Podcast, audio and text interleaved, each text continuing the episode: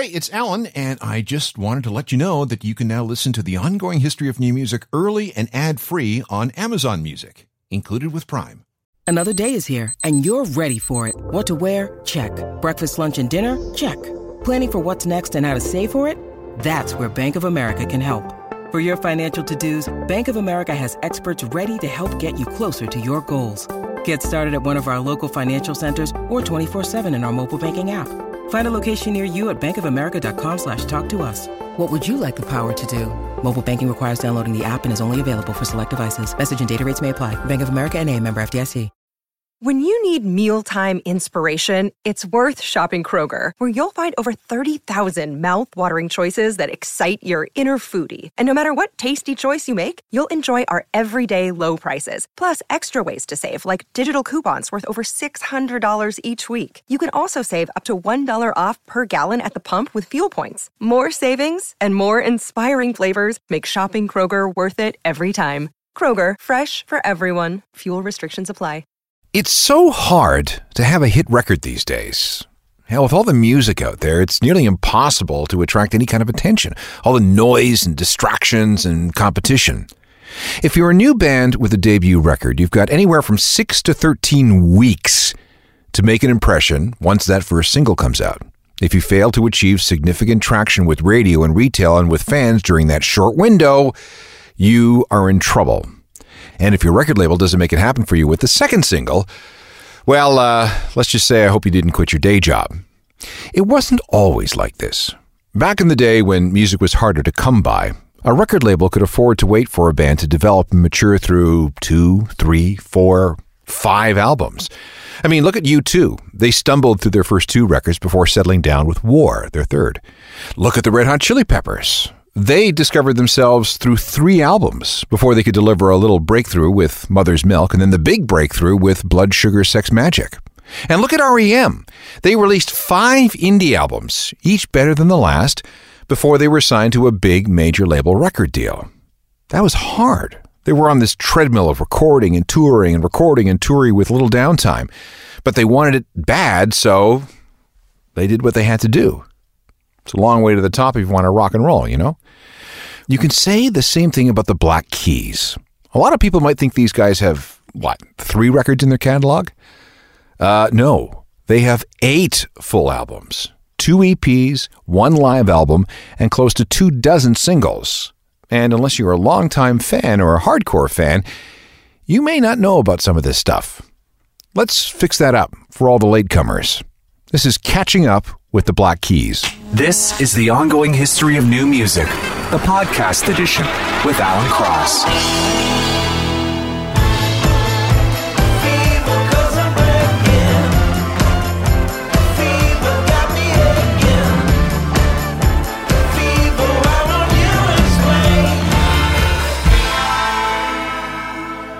The Black Keys and Fever from their eighth studio album, Turn Blue, which came out on May 12, 2014.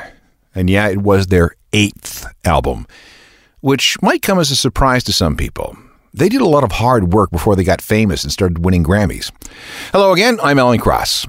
When Dan Auerbach and Patrick Carney almost accidentally came together in a band in 2001, they knew that they had a marathon in front of them.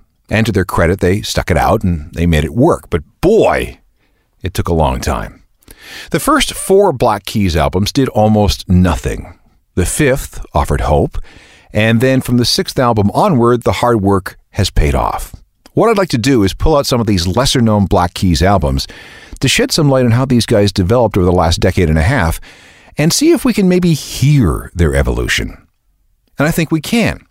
Listen for changes in production, Dan's playing style, and Patrick's drum sound, not to mention the band's ability to write better songs. So pay attention as we move throughout the show, okay? So if we're going to do this, we have to start at the beginning. Dan and Patrick are both from Akron, Ohio. They met around age eight or nine, and even though Dan was a jock and Patrick was a nerd, they became friends in high school and both went to the University of Akron for a while. And occasionally they jammed together when Dan wasn't playing in a band called the Barnburners. Dan stepped out first. He had this idea of being a singer songwriter who played the bars in the area, but then no one would give him any out of town gigs without a demo. Since Patrick had a four track recorder, he asked Patrick if he would help him make one of these demos. And to fill out Dan's sound, they called around and asked a bunch of musician friends to be part of the recording. On the appointed day, no one except Dan and Patrick showed up. So that left the two of them to form a band on their own. So they did. They recorded a demo that they sent to a bunch of different indie labels, all of which ignored them, except one, a company out of Los Angeles called Alive. That demo, the one they sent out to all these indie labels, is like the holy grail to hardcore Black Keys fans. It's online somewhere, of course, but you really have to scour the interwebs for it. Dan and Patrick now consider it to be very, very substandard and really don't want it to be heard by anyone. Maybe that's why I couldn't find a decent copy of it. And there were three keys on this record, by the way. There was Dan, there was Patrick, and Gary Flumavar, a friend of Dan's younger brother who was also there to play keyboards. Alive went ahead and issued the first Black Keys album. It was called The Big Come Up and was recorded in Patrick's parents' unfinished basement in Akron using an 8 track digi recorder between January and March of 2002. It was released on May 14, 2002, on CD and in 10 different colors of vinyl, ranging from standard black to orange to pink to white. None of them came in a lot bigger than a thousand, and they're now collector's items. Here's a sample of what the keys sounded like back then.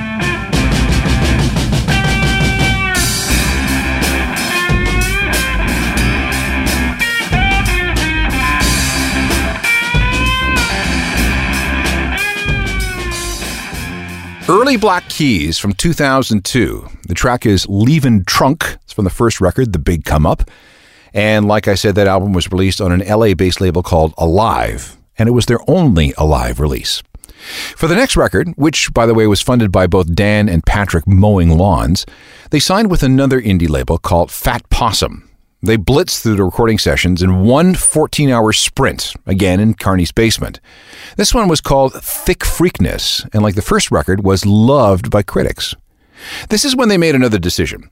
The manufacturer of a brand of mayonnaise based in the UK offered the Keys 200,000 pounds for the use of one of their songs. I'm not sure which one, but they wanted it for a TV commercial. As hard as it was, I mean, they were just scraping by and chugging from gig to gig in a 1994 Chrysler van that they called the Grey Ghost. They turned it down because they figured that would damage their cred. Their parents were furious. Later, they'd have a change of heart, and plenty of Black Keys songs would be licensed for movies and TV and products by Sony, video games, jeans, Nissan, American Express, and even Victoria's Secret. These opportunities came along when paying the rent and staying on the road was more important than preserving some kind of anti sellout stance. But back to thick freakness for a sec. The Keys spent a tremendous amount of time on the road, and they benefited from the rise of another garagey, punky two piece band, the White Stripes. The bigger the White Stripes got, the more interest seemed to grow in the Black Keys. Here's a single from Thick Freakness. If you ever saw the movie School of Rock with Jack Black, you might recognize this.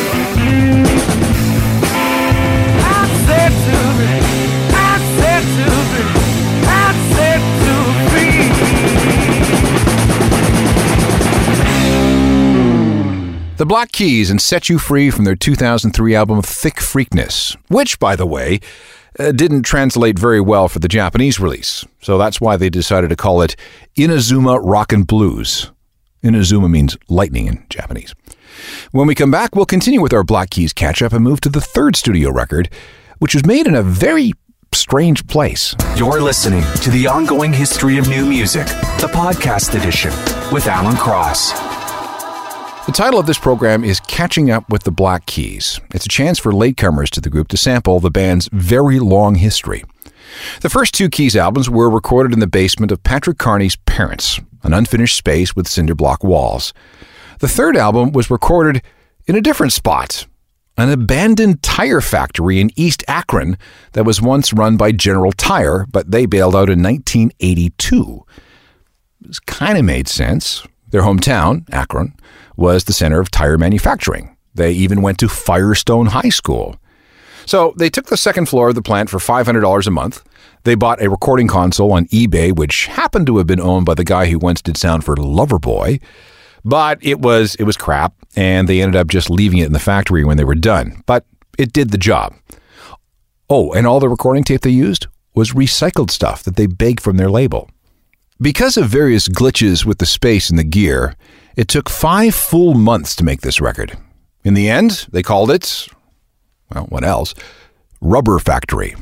More good reviews, a slot at Lollapalooza, a shot on David Letterman, and it was their first album to break into the top 200 album chart. Okay, it's peaked at 143, but, you know, still.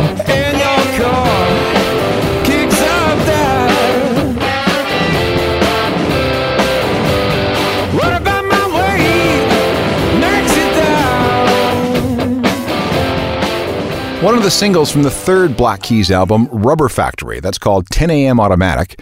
And as a note of trivia, the video was directed by comedian David Cross. If you're a hardcore fan, you're probably wondering why I haven't mentioned any of the non album releases, stuff that came in between the official albums. We missed a couple, and there's a bunch more coming out, but don't worry, we will get to them. I just want to stick to the albums for a moment.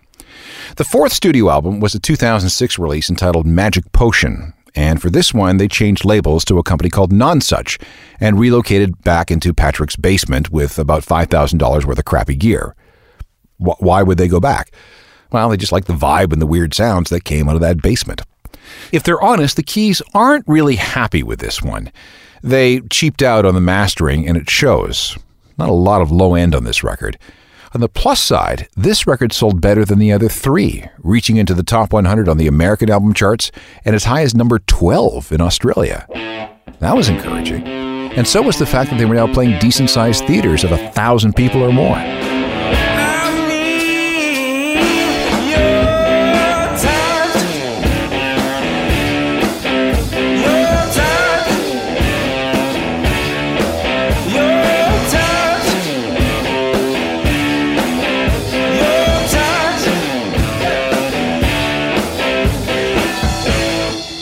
Your Touch, a single from the fourth Black mm-hmm. Keys studio album, Magic Potion.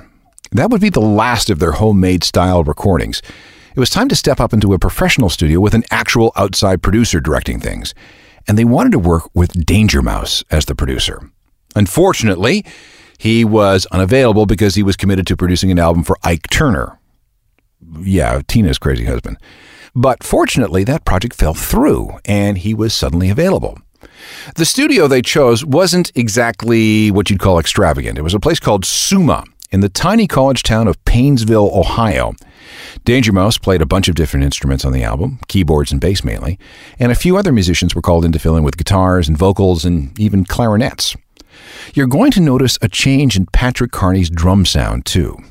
At the time this album was being made in the summer of 2007, he was going through a whole John Bonham phase and started setting up his kit in the studio like Bonzo used to. And the result is a bigger, deeper, tighter sound. A $6 billion con. It didn't take long for it to spread like wildfire. You got to take a look at this really crazy gold stock. A buddy of mine got in at a dime. Which destroyed lives and devastated communities. Every little town across the nation, people have shares in this. We lost everything. And to date, no one has been brought to justice. Somebody knows more than we know. The $6 billion gold scam from the BBC World Service and CBC. Search for the $6 billion gold scam wherever you get your podcasts. Listen for that as I play you this sample. From Attack and Release, that's the album, this is called I Got Mine.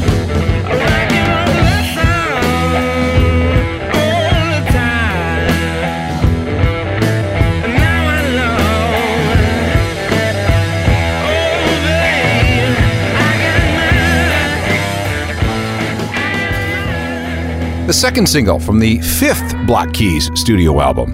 The record is called Attack and Release, and the song is I Got Mine. That's probably the band's biggest hit from their pre superstar era. They almost always play it live today, and it's been used in a ton of TV shows. Remember the CBC show The Bridge? That's the opening theme. So that's five albums and seven years of steady growth. When does the big breakthrough come? With the next album, and that's coming up next. Now, back to the ongoing history of new music, the podcast edition with Alan Cross. We've covered seven years and five albums worth of the Black Keys' existence, paying close attention to how their sound evolved slowly but steadily, ranging from the quality of the songs to the musicianship to production. everything went into setting things up for the band's commercial breakthrough. This is six albums in. That's patience. This record, which came out on May 18th, 2010, was called Brothers. I know the cover has a long, nonsensical title, but trust me when I say that Brothers is the proper name. The longer version is a tribute to Howlin' Wolf in an album that he released in 1969. Danger Mouse's contributions on the previous record were so much appreciated that he was brought back, but just for one song. And we'll get to that in a minute. First, we need to talk about the crisis between Dan and Patrick. I talked to both of them around this time, and I came away with the distinct impression that these guys were a bit sick of each other. The band was still okay, but they really needed time apart. Do you guys hang out together? I asked. No, it's not like we're friends, Patrick replied. When we're not working on band stuff, we go off and do our own things. The thing that probably kept the Black Keys together at this point was some stuff that initially kept them apart.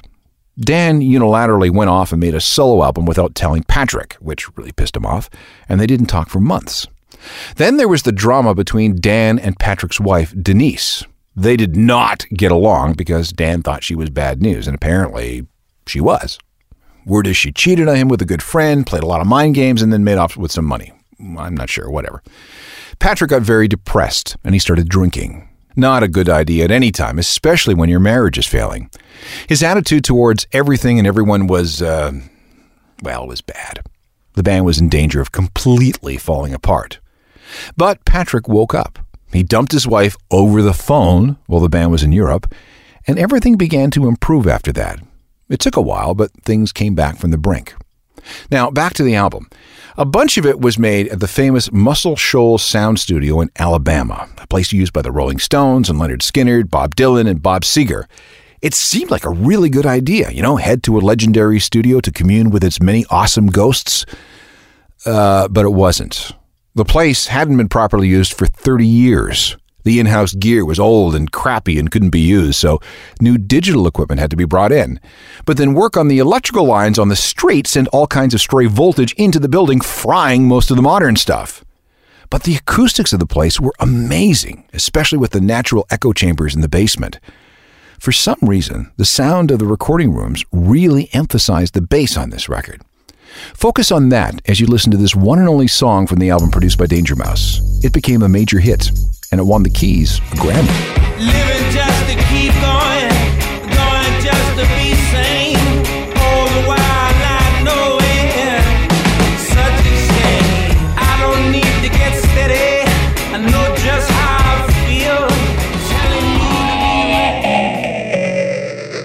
Tighten Up from the Black Keys, the winner of the 2011 Grammy Award for Best Rock Song by Duo or Group with Vocal.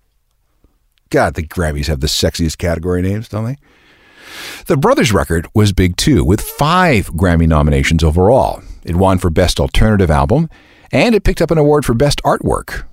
And I'm not sure if that really involved the trick with the physical CD. See, out of the package, the CD is black, but as it heats up with the laser in your CD player as it plays, it turns white. If you're in Australia, the CD is white and then turns black. And in Europe, it goes from silver to black. There wasn't much of a gap between Brothers and the next album, which was called El Camino. There was just 19 months between the two releases. And there were a couple of tours in between, which is just crazy in this day and age. But when you're on a roll and things are hot, you know, you just got to go with it. Danger Mouse was available for the whole record, so he joined up with the band in Nashville in the spring of 2011. Dan had bought his own studio by this time, a place called Easy Eye Sound, so it was a really relaxing place to work, and all the gear functioned properly. But it's not like they walked in with a bunch of finished songs. In fact, they didn't have any music written. That's probably why they decided to keep things as simple as they did. Songs were composed around short hooks inspired by their favorite bands, like the Beatles and the Clash and the Cramps and Elvis and the Ramones. Danger Mouse was right in there too, co writing all 11 tracks. Never hurts to have this guy around. The album cover featured a very simple picture of an old Chrysler van, very similar to the Grey Ghost that carried them through so many tours in the old days. Even the first video was super simple. It's a single shot of Derek T. Tuggle dancing to the song. At the time, he was a security guard who was hired as an extra for the original video shoot, which featured a cast of almost four dozen people. But that video wasn't working. It sucked, really. So when Dan and Patrick were previewing different edits of it, they noticed Derek's dancing. That's it, they said. That's the video. Just put the camera on this guy and let him dance and lip sync. So they did. And when it was put up on YouTube, it grabbed nearly half a million views in just the first 24 hours.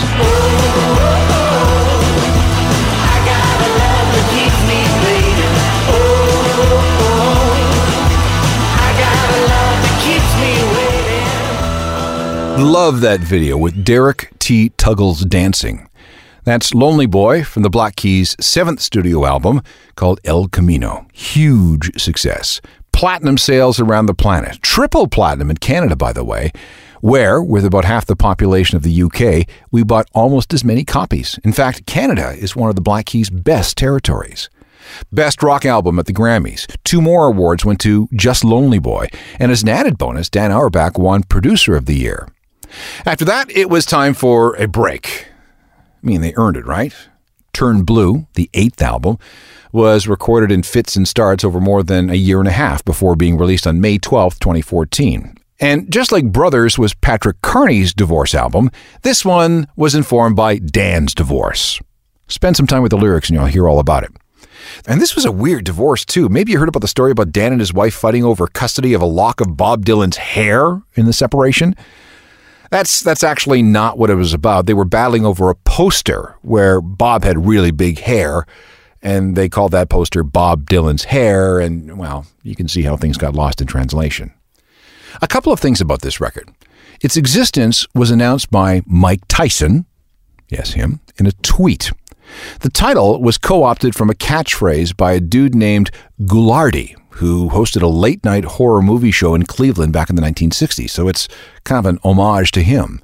And the cover is also a nod to Ghoulardi's interest in movies that feature mind control, brainwashing, and hypnotism. There were five singles from the album, so there's lots to choose from. And I want to play you the opener, which sounds like it could have been written by Pink Floyd back in the 1970s. And now that you've been reminded about Dan Auerbach's divorce situation during the writing and recording of this album, the title Weight of Love makes a lot more sense, doesn't it?